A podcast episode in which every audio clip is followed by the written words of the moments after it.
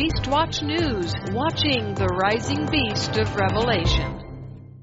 What does Trump's Ukraine scandal have to do with Israel?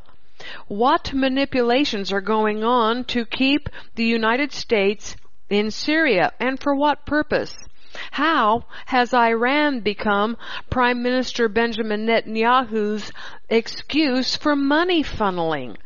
What is going on behind the scenes and for what purpose? There are many strange flags waving in the wind, and they are all connected in this Beast Watch News report. Let me remind you of what we already know about Benjamin Netanyahu and Donald Trump. It's important to sometimes remind ourselves of the foundation so that we can understand what is currently going on. First, they are both longtime friends. Netanyahu had been a friend of Donald Trump's father when Netanyahu lived in New York during the nineteen eighties, serving as U N ambassador. So, Netanyahu has known Donald Trump for many decades. Given all that Trump has done for Netanyahu since taking office, it is clear that they are longtime friends and good friends. The news media recently reported Trump had turned a cold shoulder to Netanyahu during Israel's second election over the summer. Let's not jump to that conclusion. Both are adept at manipulation. Trump backing away from public displays of affection for Netanyahu was likely nothing more than taking a different tack rather than a show of Trump's foul temper, because the summer election interfered with his deal of the century plans. These kinds of men are very patient, and when such a big agenda is at stake, and believe me, both men have big agendas at stake, and when two men in partnership need each other as much as Netanyahu and Trump to make their agendas happen, they adapt. They make contingency plans. They don't give up. Trump is both a secular Christian Zionist as far as evangelicals are concerned and a friend of Chabad, if not a convert to Chabad. He has powerful ties with the most prominent and wealthy Jews on earth, who all want to see Israel rise to power in the Middle East. I believe there could be competing agendas as well. Trump definitely wants Israel to be the hegemonic dominant power in the Middle East, not Iran. This is why every time he says the U S will pull out of Syria, something happens to stop it, like this past week's alleged killing of Abu Bakr al-Baghdadi, after which Trump protests but still allows the U S military-industrial complex to stay in Syria. Make no mistake, Donald Trump is the U S commander-in-chief. If he really wanted the U S out of Syria, the U S would be out of Syria. Thus, the U S stays in the Middle East under Donald Trump's command in order to counter Iran, to attempt reducing it to be a fourth world nation with no power at all. I mean, he's not even trying to reduce it to third world status. He just wants it gone. Netanyahu also wants Israel to be a dominant power, but not just in the Middle East. He plans to take his Kabbalist agenda around the world. I'm going to show you that right out of the Israeli government press office this past week. He plans to make Jerusalem the capital of the earth, as the Bible prophets have said Jerusalem would one day be. Keep these two men and their agendas in mind as you listen to this report. This breaking news article reveals that some people are surprised at just how religious Netanyahu is. The article says Netanyahu has never claimed to be religious. Netanyahu's religious preferences are reported in this article based on the books behind his desk, and you can go read that article. But these books reflect his Chabad faith. Prime Minister Netanyahu, who almost no one suspected to be a religious man, is a religious man, and not just from any old Jewish sect either. Netanyahu is connected to Chabad. He has stated that he is inspired by Menachem Mendel Schneerson, the Messiah of Chabad Lubavitch. In nineteen eighty-four, Netanyahu met Schneerson for the first time, and many times after that. However, Netanyahu has kept his religious beliefs to himself to prevent anyone discovering his Judaism agenda that drives his lust for power. A change has recently occurred on the earth, not just in Jerusalem and Israel, but on the earth, with the U S moving its embassy to Jerusalem. The Jews have a new boldness that includes creating an elite Jewishness, a status that discards Reform, conservative, Messianic Jews, and diaspora Jews. This boldness also reaches into the Christian world, where the elite Jews are now making good use of evangelicals and other Christians' love for Israel to drag them into Noahideism, while simultaneously building the Jewish temple and populating Israel with Orthodox religious Jews from the diaspora to change that demographic in Israel so that Israel will become a true religious state. Now, that background needed to be repeated because it directly influences what Trump is doing in Ukraine and what Netanyahu is doing in Israel against Iran. So let's look first at the Israel-Iran situation.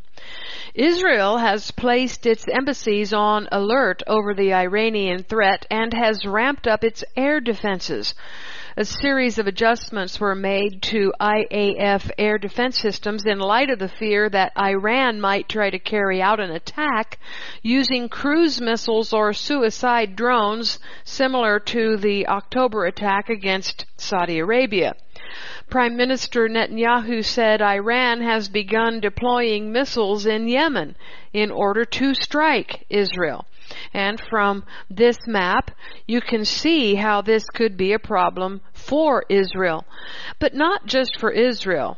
Saudi Arabia, Jordan, Ethiopia, and even Libya can be reached by these Iranian missiles. And by the way, these are the same nations Yahweh says the king of the north will attack in Daniel eleven forty to forty-five. Iran's Khorramshahr two missiles can travel two thousand kilometers, more than enough to reach wherever Iran wants.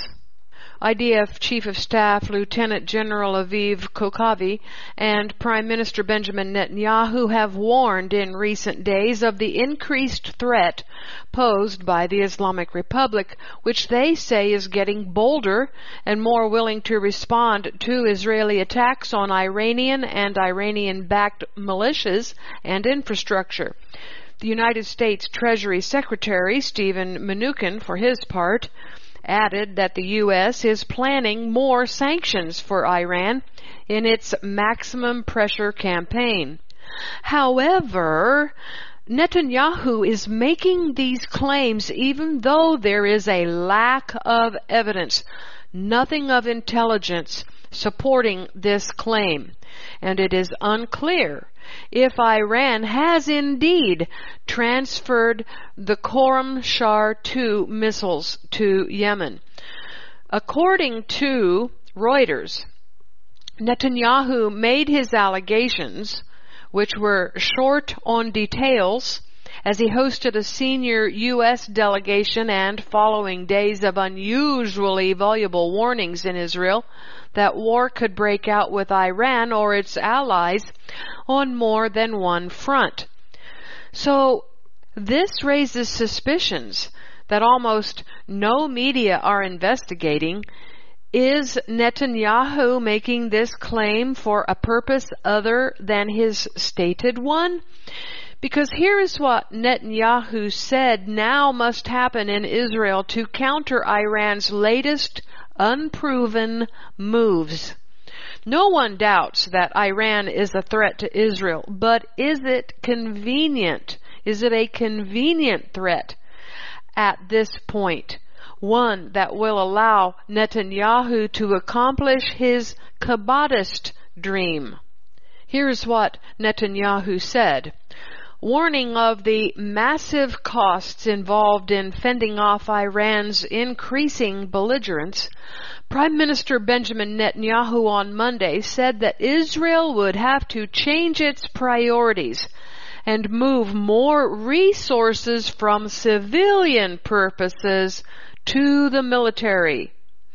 Netanyahu did not say where the budget cuts should come from, but said making the moves would require a very broad-shouldered government, calling on Gantz to forge a unity government with a rotational prime ministership.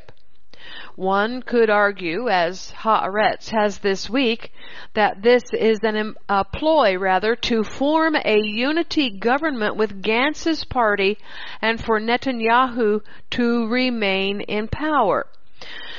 So, is this a power ploy to settle the elections issue? Well, possibly, but hang on, because I think there is another hidden place where Netanyahu really intends to put Israel's money. I'll tell you about that in a little bit. But first, let's go to American Thinker. There was an article about Israel's election mess in there this week. In it is the real reason for Netanyahu's military budget move, even though the author may not see this aspect of Israel's problem. It has to do with the Jewish Orthodox and ultra-Orthodox attitudes written about in this article that have come to light in the time since the July twenty eighteen enactment of Israel's Jewish state law, and which subsequently has caused a synagogue versus state, secular versus religion issue at, at the heart of this election. The religious issue is stopping both Netanyahu and Gantz from forming coalitions. But there is another way this problem is affecting Jews worldwide. Here is the quote from American Thinker. The attitude of some of the Orthodox rabbis towards the non-Orthodox can be incomprehensible. Israel's chief rabbi would not refer to the Pittsburgh synagogue where the massacre occurred last year as a synagogue because it was not Orthodox. Israel's Ashkenazi chief rabbi David Lau on Sunday condemned the killing of eleven American Jews in the conservative Tree of Life synagogue, but seemed to equivocate on calling the house of worship a synagogue, instead terming, terming it a place of clear Jewish character, according to the Times of Israel. The secular Israelis are getting fed up with this, says this American Thinker article. Finally, Avigdor Lieberman is standing up to this insanity, but in doing so, he has made a right-wing coalition impossible. However, the religious feel they have a divinely inspired obligation to hold fast. No compromise is possible. Herein lies the true foundation of Netanyahu's agenda, and here is where the story gets convoluted. So what we know so far is that Netanyahu wants to counter Iran with more military funds than Israel's coffers have. So he intends to funnel money from the civil sector to creating a larger military. And we know that Chabad, to whom Netanyahu belongs, has in recent months and years displayed, openly displayed, a desire for Jerusalem to rule the earth. They, they make no bones about that, even though Trump appears to want to keep Jerusalem as a Middle East-only power. So we have two different agendas going on for Jerusalem. Now here comes the unseen agenda, one that was just announced this past Sunday. Beast Watch News is not a member of the Israeli G P O, but does receive all of their emails sent to journalists. I had to go meet with the G P O in order to even be able to receive those emails, and so for years I have received them. Here is a G P O email with a hint of Netanyahu's latest agenda in it. It says, this is an excerpt from P M Netanyahu's remarks to the Jewish Agency Board of Governors at the Menachem Begin Heritage Center in Jerusalem, where he says, the only way to secure the Jewish future, the necessary condition for securing the Jewish future, is to secure the future of the Jewish state. The Jewish state, he says, I believe, has responsibility for the Jewish communities around the world. I have just been appointed Minister of Diaspora Affairs yesterday. Now, he's making this statement on Monday. So on Sunday, he was appointed Minister of Diaspora Affairs. The government approved it without debate. I intend to pass money from that office to the purpose of protecting Jewish communities from the rising scourge of violent anti-Semitism, and therefore that money will pass, and it's overdue. But we have obviously other challenges to battle the spirit, if that's what it could be called, the evil spirit of anti-Semitism, to encourage and to demand from governments worldwide to fight it, to cooperate with them in fighting it, to foster the Hebrew language, the identity, Jewish identity, the connection to Israel, which I believe is vital, as I said, for securing the Jewish future. But if you remove the state of Israel, there is no Jewish future. So you need to know that Netanyahu's appointment as diaspora minister was a self-appointment. He got himself appointed as diaspora minister. He requested that, and his government voted in favor of it. So he is the now new diaspora minister. And he wants to use this new position as Minister of Diaspora Affairs to protect Jewish communities abroad that are threatened by anti-Semitism. But there is a problem: lack of funding. There have been financial problems in this Jewish agency whose mandate is outreach to Jews in the diaspora. So now here comes the Iran connection. Let's take a look from the same G P O email. He says, Iran wants to develop nuclear weapons. So now we've just switched from him being diaspora minister to Iran. How is that connected? Why is that? Why are they together in this same email? Why didn't he just have this put out as two separate emails? Because he's going to tell you something, or maybe he's not going to tell you, but I'm going to tell you something. He says, Iran wants to develop nuclear weapons. It is transgressing on its agreement and commitment. Iran wants to develop precision-guided missiles that can hit any target in Israel within five to ten meters. Wait a minute. He just said in the news that Iran already has positioned missiles that can do that. Hint, hint.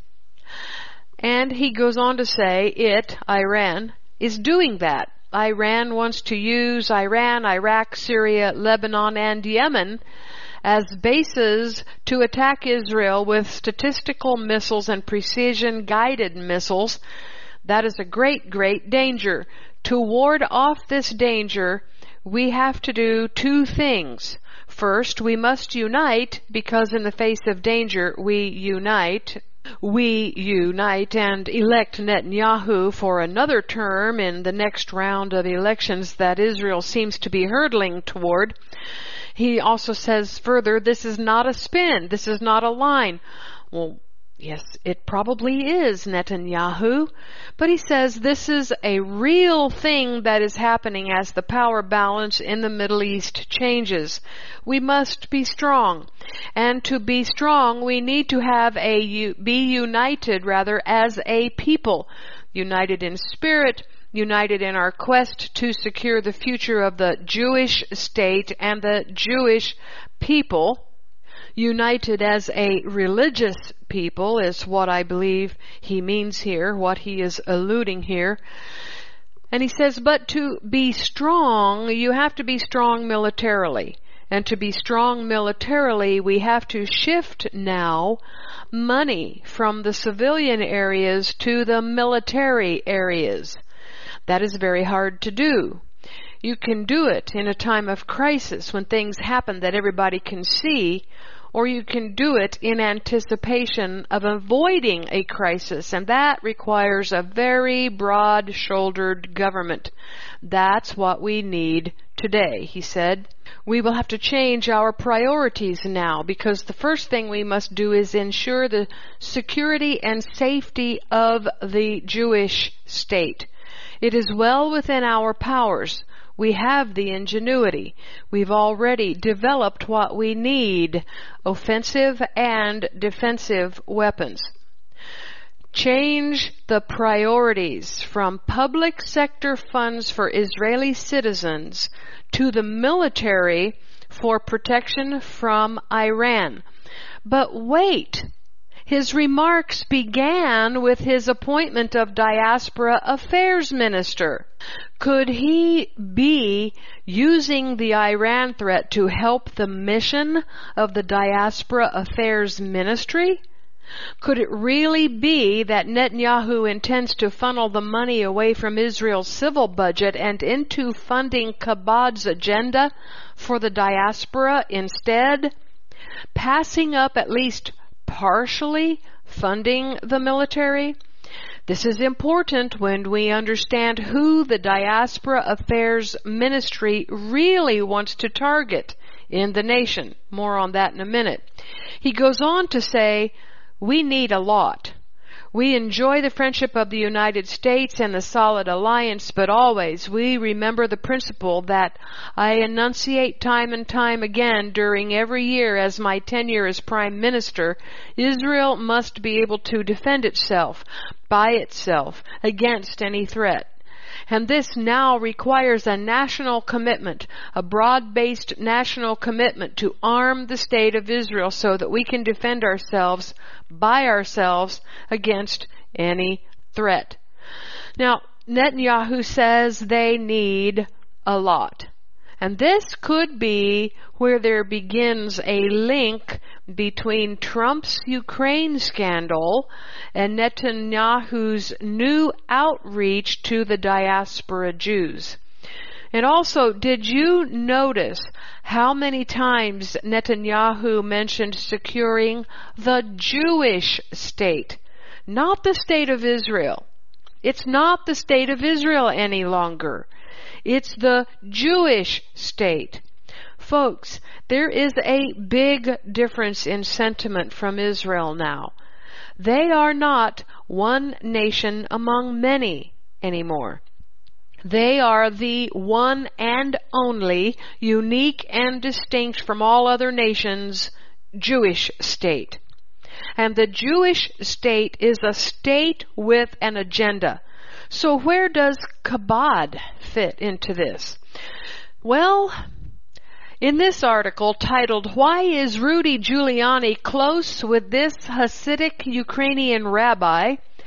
we learn that there is a deeper connection between the Trump White House to Chabad than has been revealed, and it involves Ukraine.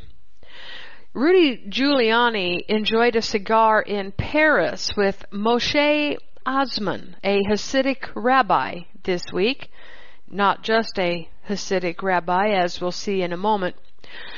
J-Post says the meeting between Giuliani and Osman, a high-profile and well-connected figure in Ukraine, has fueled speculation among some in this capital city that Giuliani and his colleagues were using the rabbi to provide cover for their Ukrainian lobbying activities.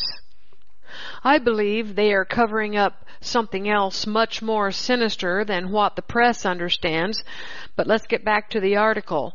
Adding to the intrigue is that the Giuliani-Osman meeting seems to have been arranged by Lev Parnas and Igor Fruman, the Jewish Giuliani associates who have been linked to Giuliani and Trump's Ukrainian lobbying efforts. Parnas and Fruman were arrested at the Washington area Dulles International Airport earlier this month on campaign finance charges stemming from their efforts to funnel foreign money to American political candidates. Well, are they really funding, funneling money to political candidates only, or does part of this scandal involve Chabad interests in bringing more diaspora Jews to Israel, which also requires funneling money? And herein lies a little complication that we need to think about. Chabad is not interested in just any Jews. No, they want and are targeting Orthodox and ultra-Orthodox Jews. Why is this important? It is because of the, the election results. Chabadist Netanyahu and his friends need a religious majority in Israel if Israel is to become a religious Jewish state. So Giuliani met the Chabad rabbi, Moshe Reuven Azman, just when plans are being made by Trump and Netanyahu to fix the power problem going on in Israel. Trump got Kushner involved this week, and Kushner is reported to have called for Netanyahu and Gantz to form a coalition. There is timing to this calling for a coalition. Netanyahu becoming diaspora affairs minister, Giuliani meeting with a Ukraine Chabad rabbi, and Netanyahu announcing that he intends to move money around in Israel. Osman has experience working with Russian diaspora Jews, connecting them to Israel and helping them make Aliyah.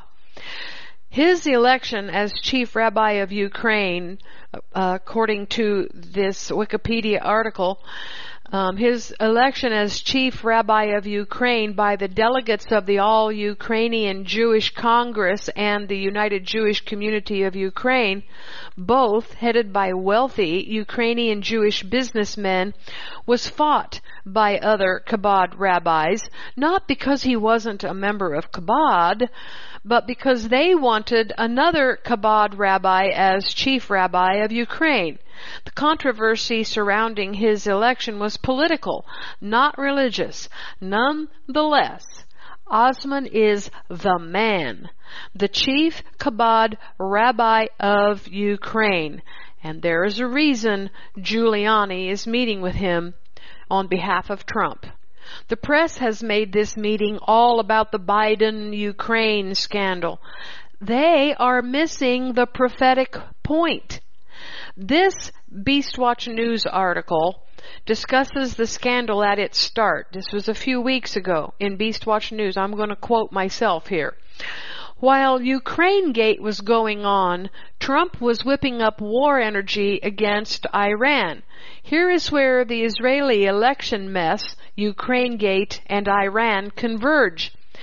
The U S and Israel may be planning a war with Iran to keep Benjamin Netanyahu in power in Israel if he can't make a governing coalition in the Knesset. Trump also called on the international community to stand up to Iran. It sounds like Trump is preparing for something bigger than what is already happening in the Middle East.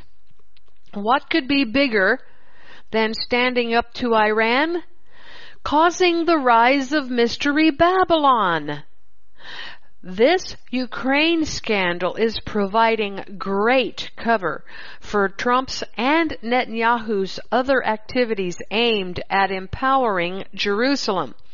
Trump wants the Ukraine firmly in his pocket for two reasons. First, there is a lot of money there. Ukraine is to Europe what Syria is to the Middle East. One massive oil distribution hub. Control that, control everything.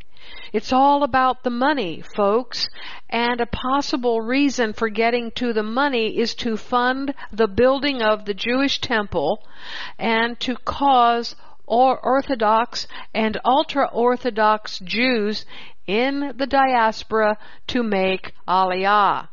Earlier this month, J T A, that's the Jewish Telegraph Agency, I believe, reported that Parnas and Fruman, friends of Trump, had given a donation to an affiliate of the National Council of Young Israel, an Orthodox synagogue association, upon participating in a Young Israel-affiliated trip to Israel and the West Bank.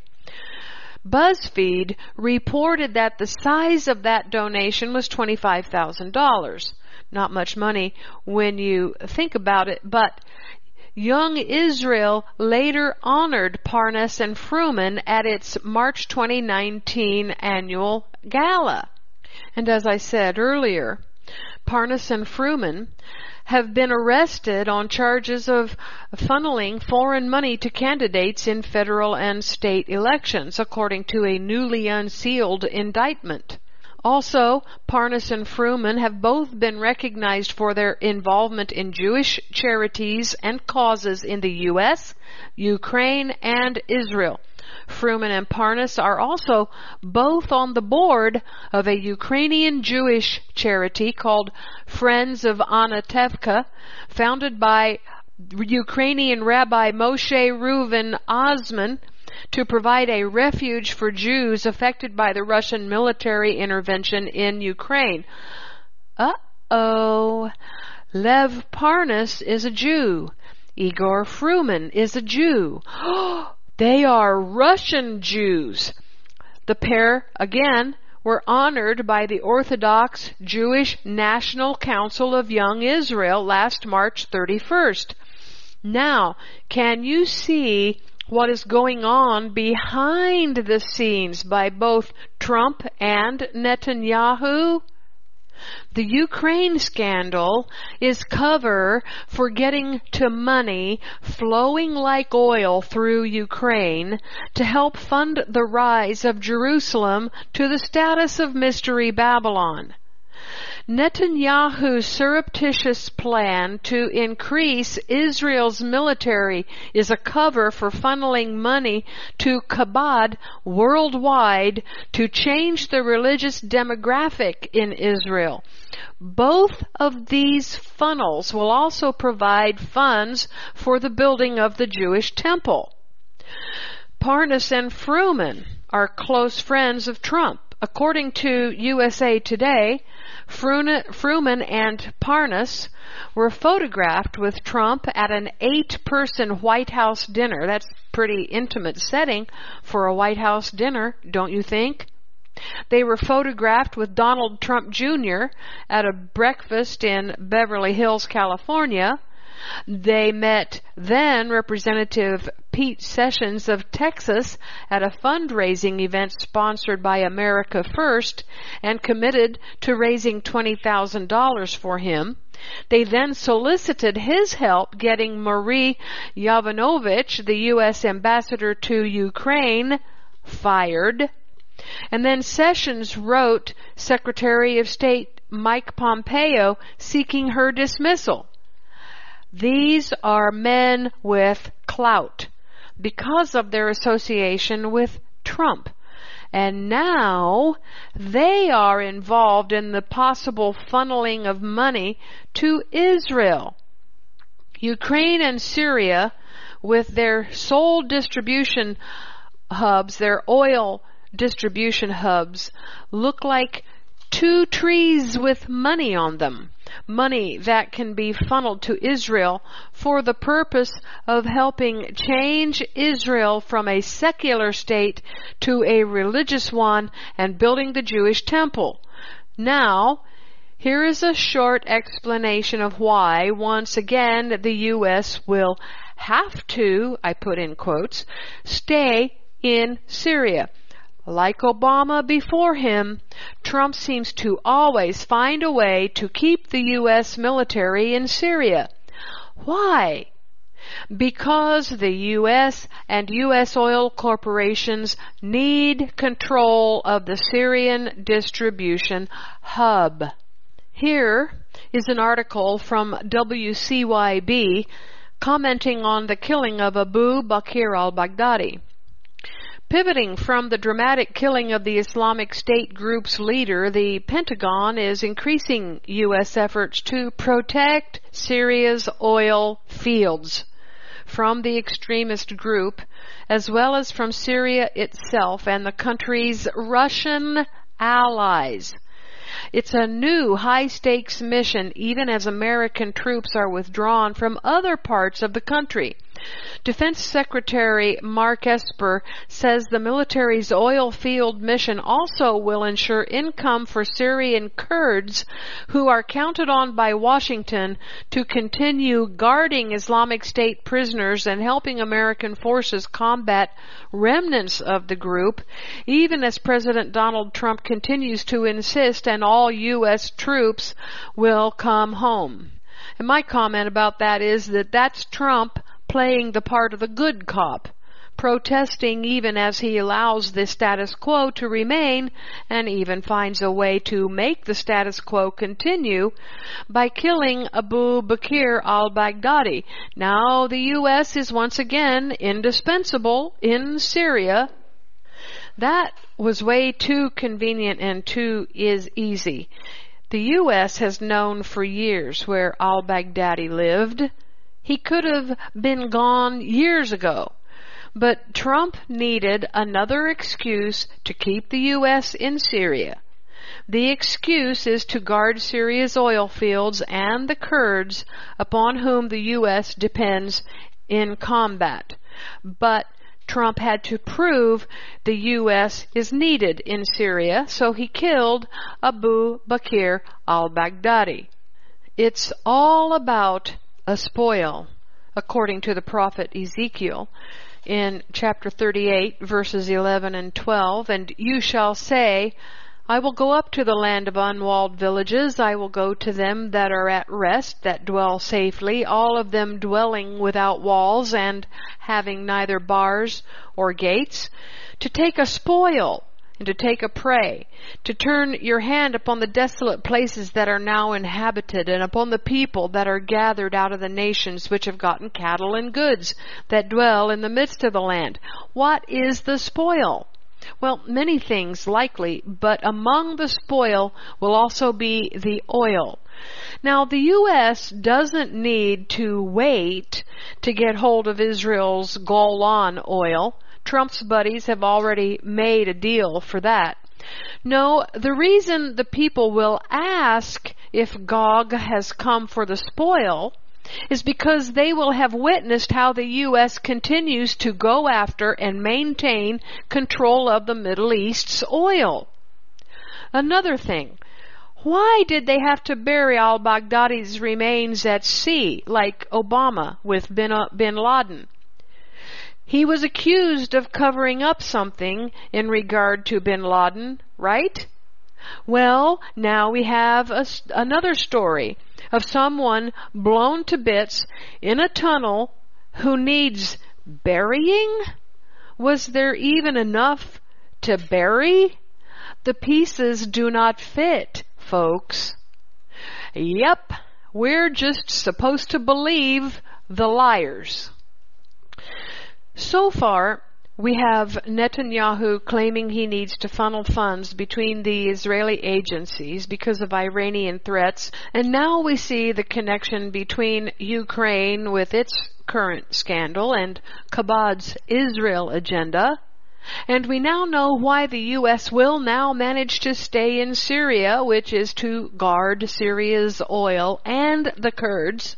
By the way, one of Gog's traits is being a guard, according to Ezekiel thirty-eight seven.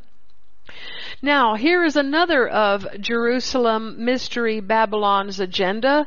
Again, it came in an email from the G P O. Here's what it says. In a historic first, all of the monotheistic religions signed document dedicated to the value of life, communicated by the chief rabbinate spokesperson. At a historic meeting held today, Monday, twenty-eighth of October twenty nineteen, at Vatican City, representatives of the chief rabbinate, along with the heads of the major faiths, signed a historic and preliminary document calling on doctors around the world not to assist in killing people, even if they are terminal patients, to promote a reciprocal understanding and synergies of different approaches between the monotheistic religious traditions and secular ethics concerning beliefs, values, and practices relevant to the dying patient. The email goes on to explain the reason for the three monotheistic religions to join together against euthanasia, but it continues saying, the signing ceremony for the historic declaration was held at Vatican City in Rome. A chief rabbinate delegation led by Supreme Rabbinical Council members Rabbi Ratzon Arosi and Rabbi Eliezer Simcha Weiss, together with Professor Steinberg, a representative of the chief rabbinate to the Interfaith Conference that initiated the writing of the declaration, Chief Rabbinate Director General Rabbi Moshe Dagan, Oded Weiner, and Rabbi David Rosen traveled at the behest of the chief rabbis of Israel to the Vatican in order to sign the historic declaration. The fact that world leaders go to the Vatican for interreligious dialogues is one reason many believe Rome is Mystery Babylon. It still appears Rome is in power over the earth, right? This is appearances only. Rome is no longer in power. Rome no longer has the power to make kings and has not had for centuries.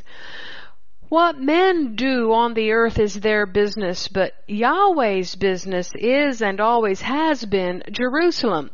So, speaking of covers, as we are today, these people continuing to go to the Vatican provides cover for Jerusalem's real agenda to rise to the same kind of power over all the nations as the Vatican has had. And remember, this Pope believes he will be the last Pope. Why do you think he believes this?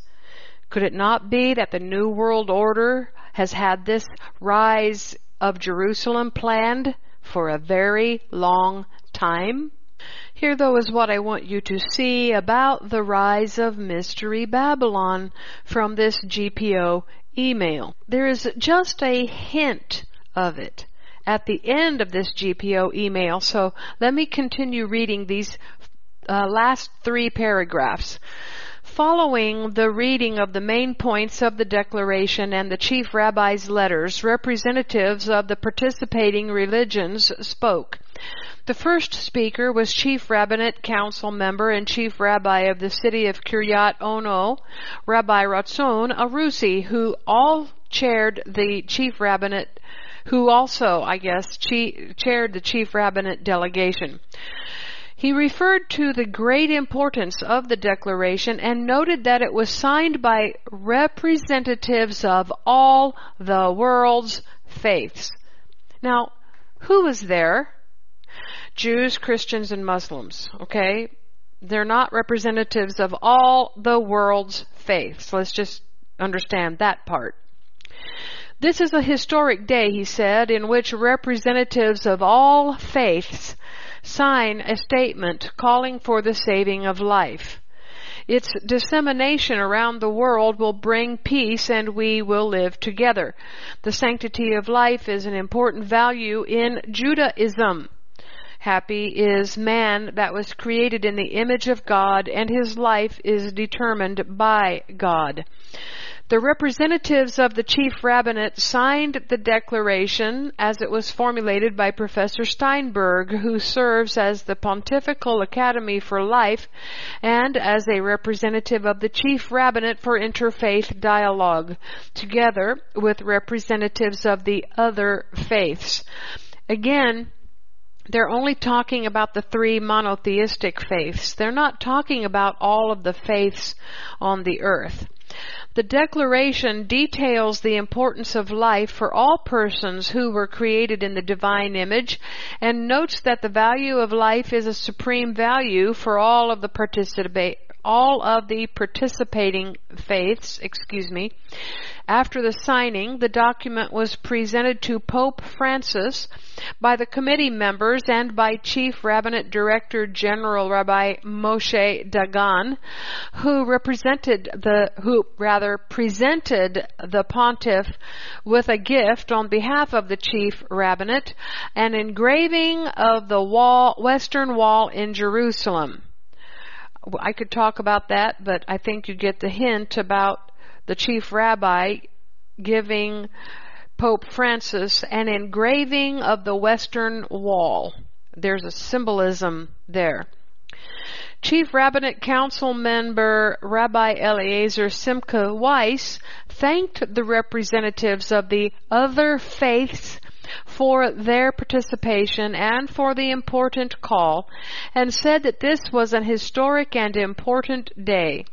He noted that this week's Sabbath Torah portion was Noah, which the nations of the world are commanded to observe the seven precepts of Noah, including the precept to preserve life, and said that by this joint declaration, we are helping to keep this precept by the believers of all faiths. And there it is. The continued push for all nations to submit to the Jewish state as Noahides.